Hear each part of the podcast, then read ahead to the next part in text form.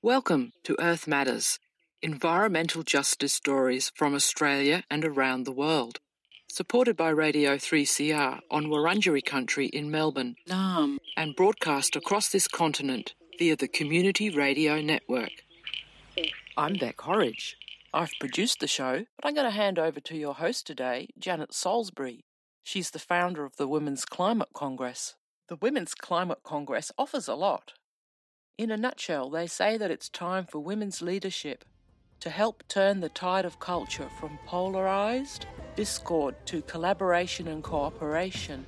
We propose that nurture of life in the natural world and care for the earth must be at the center of every policy and government decision.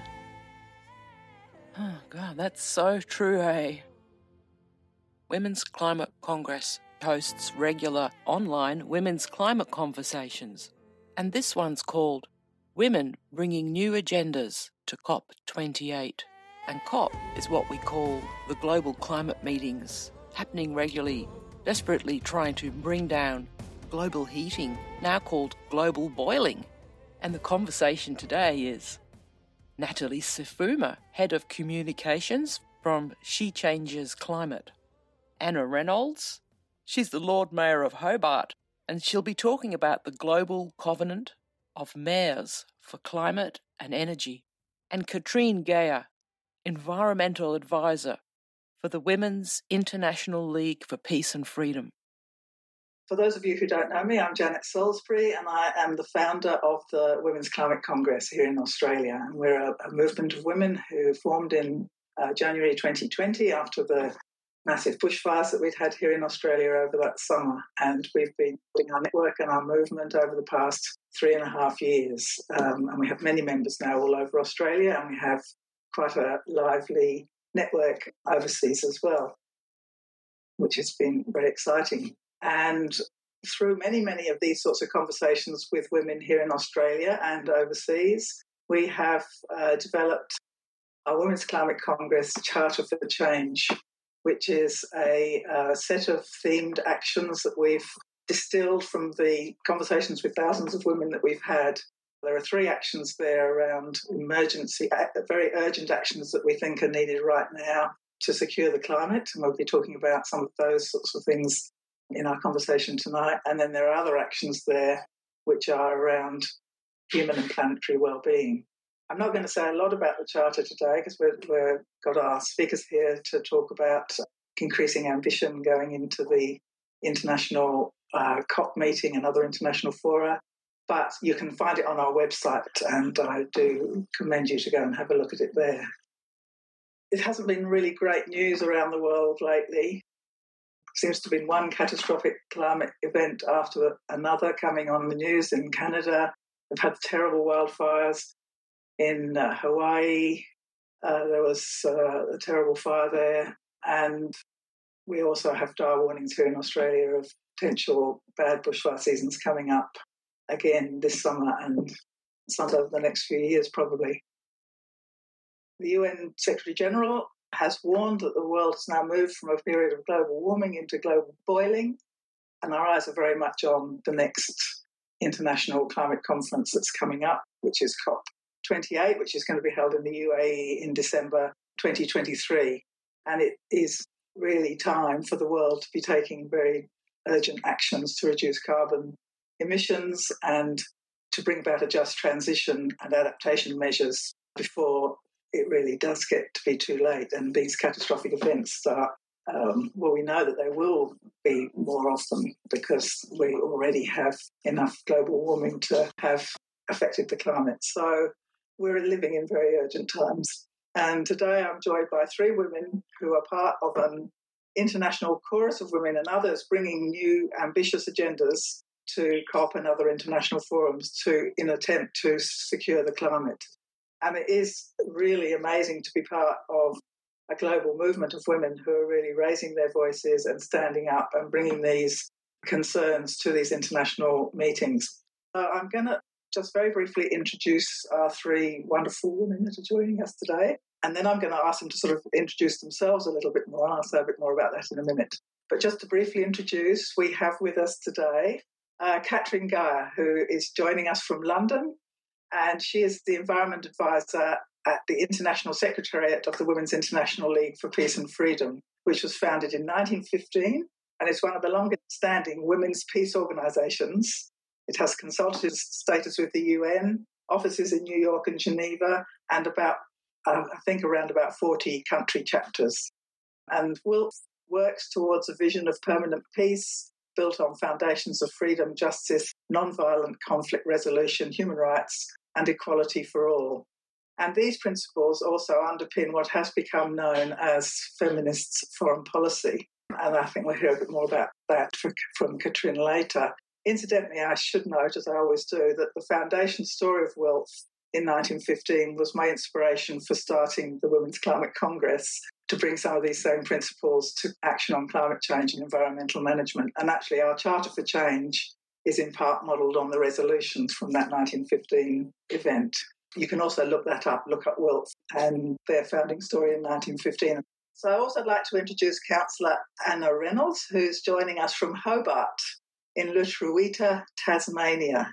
And Anna has been the Lord Mayor of Hobart since November 2018. And as Lord Mayor, she is a member of the Global Covenant of Mayors for Climate and Energy, which is the world's largest alliance of local climate leadership and it represents about 12,500 cities and local governments. I was absolutely amazed actually by that when I read how many cities and local governments are involved in this network. It's amazing. And Anna was the first mayor in the world to pledge support for the Mayor's Declaration for a Fossil Fuel Non-Proliferation Treaty. And so she's going to tell us a little bit more about that. And then I'd like to introduce Natalie Sifuma, who is joining us from Kenya. And uh, Natalie is a communications expert and she has a wide range of experience across public and environmental health, education, gender equality, and climate awareness. Uh, she's the head of communications at She Changes Climate, which is an international uh, women's movement formed in 2020, a very similar time to uh, when the Women's Climate Congress was formed. And uh, they promote the crucial role of women in climate leadership including through their 50 50 vision campaign for equal representation of women in all the COP negotiations. And uh, they also advocate for a number of other um, issues around justice and um, ending of fossil fuels, which we'll probably hear a bit more about from Natalie a bit later as well. Those are our three wonderful speakers. But I'm also now going to ask them to introduce themselves a little bit and in a sort of somewhat personal way, because I have already mentioned in my introduction about the rather catastrophic times that we're living in uh, at the moment. And in fact, I had in the last couple of days written an article about how this is making me feel um, at the moment. And that article was published just today in a media outlet here in Australia called Women's Agenda. So it certainly has impacted me greatly. And I'm not a person who's given to expressing anger about climate uh, action because I, I feel anger isn't a very productive emotion. And I'm I've spent my public life trying to promote collaboration and dialogue, which I still will continue to do. But just at the moment, I feel, um, yeah, it's difficult not to feel a bit angry and worked up about uh, what's happening. So I thought I would ask each of our speakers to spend a couple of minutes telling us a bit about themselves and about how they feel as women leaders at this time. Katrin, maybe I could go to you first. Sure. Thank you so much for having me. It's a great honor to be with all of you today, across many of you across the globe on the other side. So I'm based in London, but originally from Germany. And uh, to your question, you know, how how I'm feeling as a woman working for climate justice. I feel very mixed emotions. And as you already outlined, the, the general landscape looks extremely bleak, with those most responsible not doing nearly enough. And with the ecological crisis rapidly deteriorating. And as you mentioned, we see this right now all the time in different parts of the world. However, I do also feel a sense of optimism and hope because of grassroots communities, feminists, and climate activists all over the world resisting and organizing and mobilizing. And I think we do need to cherish all of these examples that we do see all the time, where we see that, you know, our joint action and collective power does work. And I was most recently so happy to read about the referendum in Ecuador, where an overwhelming majority of Ecuadorians voted in favor of a ban on oil development in the Yasuni Amazon, which is one of the most biodiverse hotspots in the world, if not the most biodiverse um, area in the world. And this initiative was led by indigenous peoples. So yeah, I'm. It's it's a mix. Uh, it's a mixed bag of feelings, but personally, my sense of determination prevails. Um, and also gatherings such as these today, you know, help me in remaining steadfast, being just in a virtual space with so many wonderful women and feeling the sense of, you know, joint ambition and vision. So thank you very much for having me here today. Thanks very much. Anna, shall we go to you now? Sure. Hi, everyone. Uh, hi from Hobart. Uh, for those of you who don't know, Hobart is the um, capital of Tasmania at the in the Southern Ocean, and we very much are a centre for Antarctic science and Southern Ocean science. Uh, these scientists live in our community, and we're very aware of their work. I know that this last six months has been unprecedented in terms of the decline in sea ice in uh, Antarctica and very concerning changes happening in the Southern Ocean, which is the ocean, which is the ocean where all of the world's oceans meet. And it actually is like um, the, the process of the sea ice is really like the world's heart in the sense that the sea ice and the salty water that uh, comes from Antarctica actually drives all of the world's ocean currents. We're a little place, but we're very conscious of how close we are to this amazing system that is so important for the world's climate. Um, and it is very, um, very concerning, uh, and it does um, it does worry me for my children um, about the disruption that um, I think will be part of their lives. Uh, I do think that um, we have to stay motivated though and um, optimistic about how quickly things can change if we um, if we are determined enough and we're clever enough because it's determination has to be combined with um, being strategic and uh, clever about what we do and uh, the action we take. So we have to, um, yeah, we do have to um, stay on track to make the changes that we need to make and really try and slow down uh, this damage and this change and uh, and and avoid the worst of the climate change um, uh, impact on the future. Thank you. Thanks very much, Anna. And if we can go to Natalie. Sure. Thank you so much, Janet. And hello, everyone. Greetings, very warm greetings from Watamu, which is at the Kenyan coast. My name is Natalie Sifuma. I'm usually based in Nairobi, just decided to take a trip out of town to one of my favorite places in my country. Um, and what's very interesting about where I am is that it's an area that's defined by baobab trees, which are known in local dialect as mbuyu trees. And throughout Africa, you know, baobab trees are known as the tree of life because of how much they give us as people and how sacred they are in um, the Mijikenda community here in Kenya. So in many ways, you know, for me, this is an honor to the ancestors who, whose livelihoods, whose good health was sustained by baobab trees. But over and beyond that, I'm the head of communications at She Changes Climate. And uh, in a nutshell, what we do is address the climate crisis by taking head on the leadership challenge, which we believe is one of the reasons why there hasn't been sufficient progress in climate action. And so for me, it's just an honor to be here to be able to share more about what we're doing in the lead up to COP28 and um, just what this means for women, particularly in the global south. Thank you, Janet. Thanks very much, Natalie, and to all our guests for your introductions.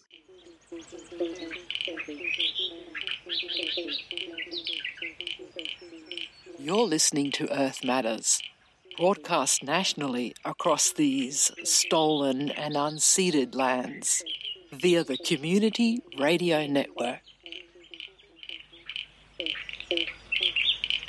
Hear this Echoes of Tomorrow from the Age of Convenience by Shias Arjuna.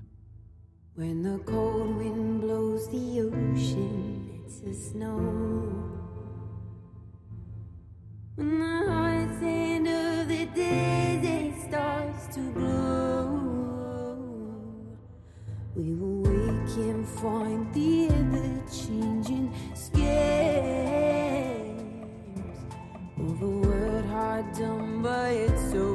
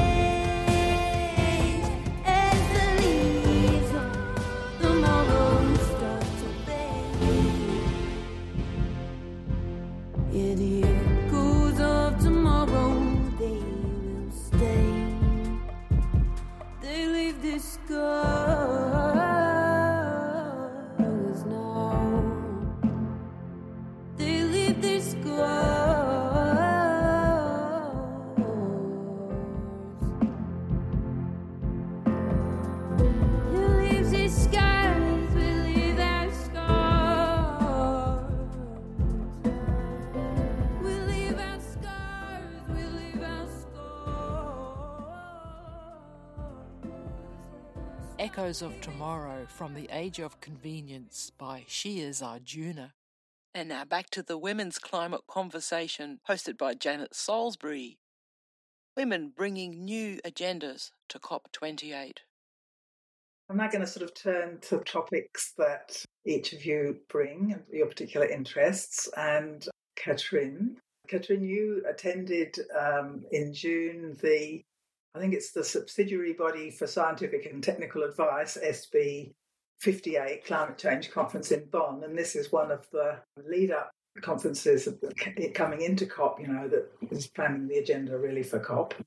And as a as the environmental advisor for WILPF, uh, WILPF actually co-hosted a, a, a side event which was on demilitarization, climate justice, and feminist perspectives, and are wanting these considerations to be included in the negotiation agenda at COP28. So, can you tell us a little bit about that work and sort of what sort of response you're getting to it? Yeah, sure. Thank you for that question. I might first take a step back and explain very briefly why we think the issue of demilitarization is so crucial to bring into the climate space. And then I can talk a little bit about what we've been doing specifically this year and going into COP28. So, why do we advocate for demilitarization to be included in the COP agenda?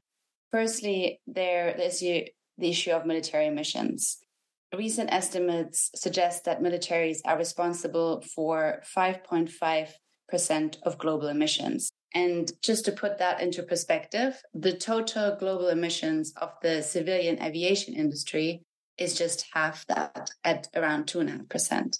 Um, similarly, if you were to combine all of the world's militaries, they would be the fourth largest national emitter behind China, the US, and India. In addition to the emissions arising from military activity, there are also emissions from active conflict.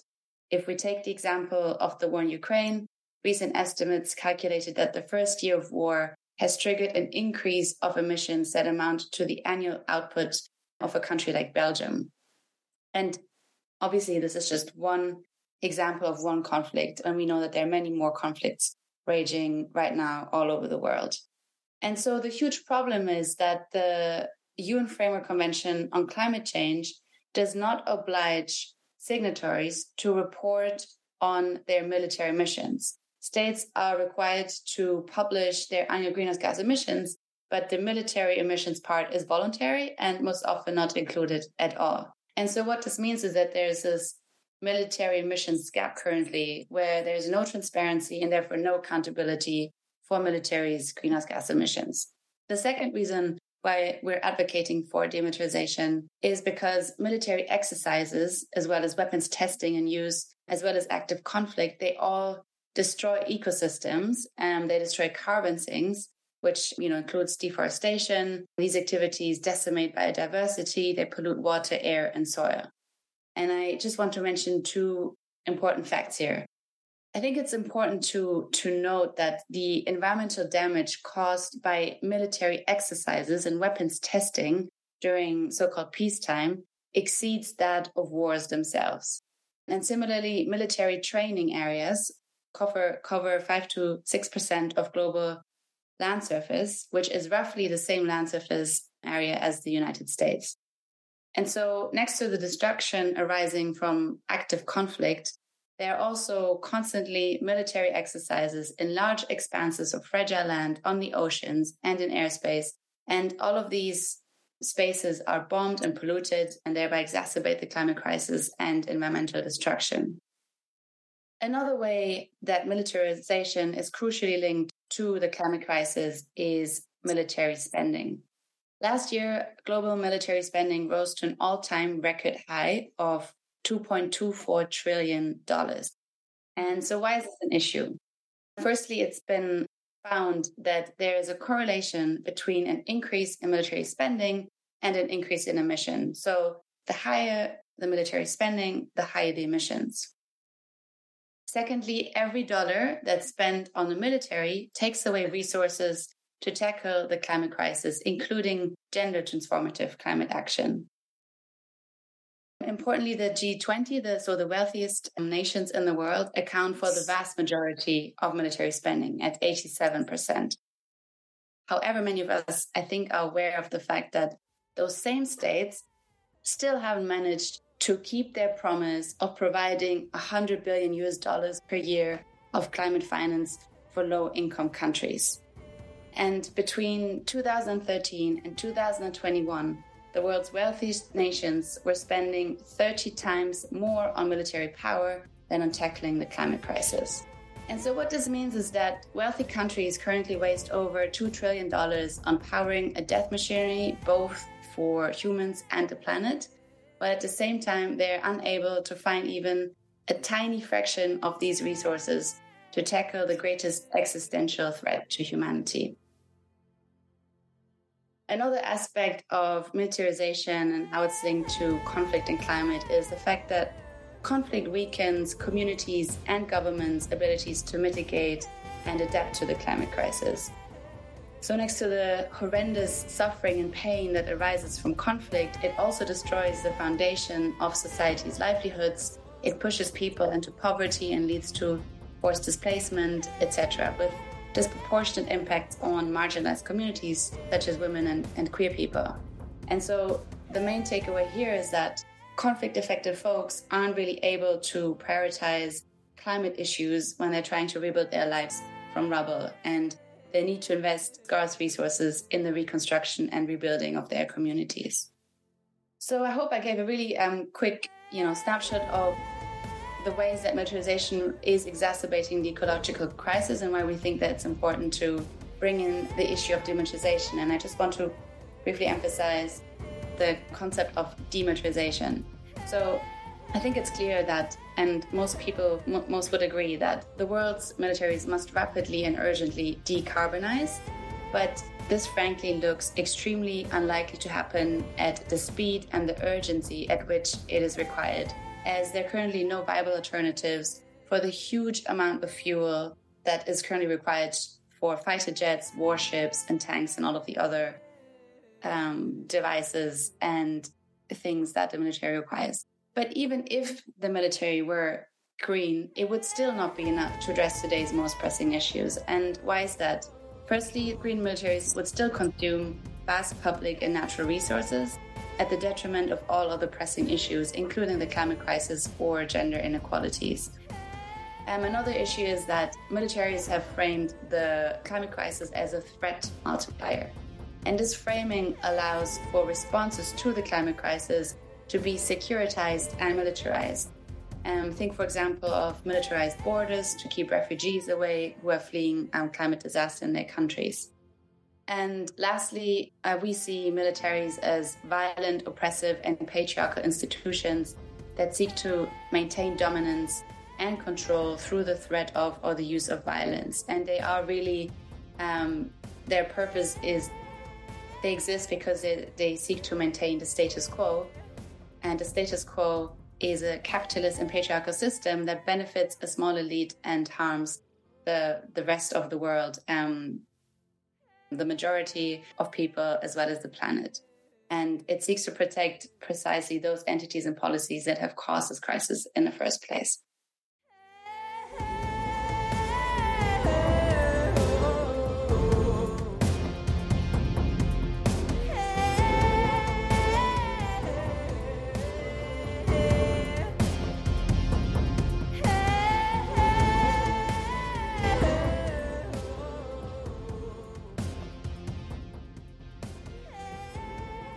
Thanks again to the Women's Climate Congress for making that forum available to produce an Earth Matters. The Women's Climate Congress offers online conversations and more. Check out their website, Women's Climate Congress. Thanks for being with us today, and I look forward to being with you again later. Part 2 of Women Bringing New Agendas to COP28 will be broadcast in a fortnight. You've been listening to Earth Matters, Community Radio's National Environment Justice Program. I'm Bec Horridge. If you've missed any of today's show, you can find our podcasts at 3cr.org.au forward slash Earth Matters. Earth Matters would like to thank the Community Broadcasting Foundation for their financial support and the Community Radio Network for getting the program out to you. Earth Matters is produced on the studios of 3CR on Wurundjeri country. If you'd like to get in contact, you can send us an email at earthmatters3cr at gmail.com or go to our Facebook or Instagram page. I hope you can tune in next time for more Earth Matters. She is Arjuna saying, Don't leave scars.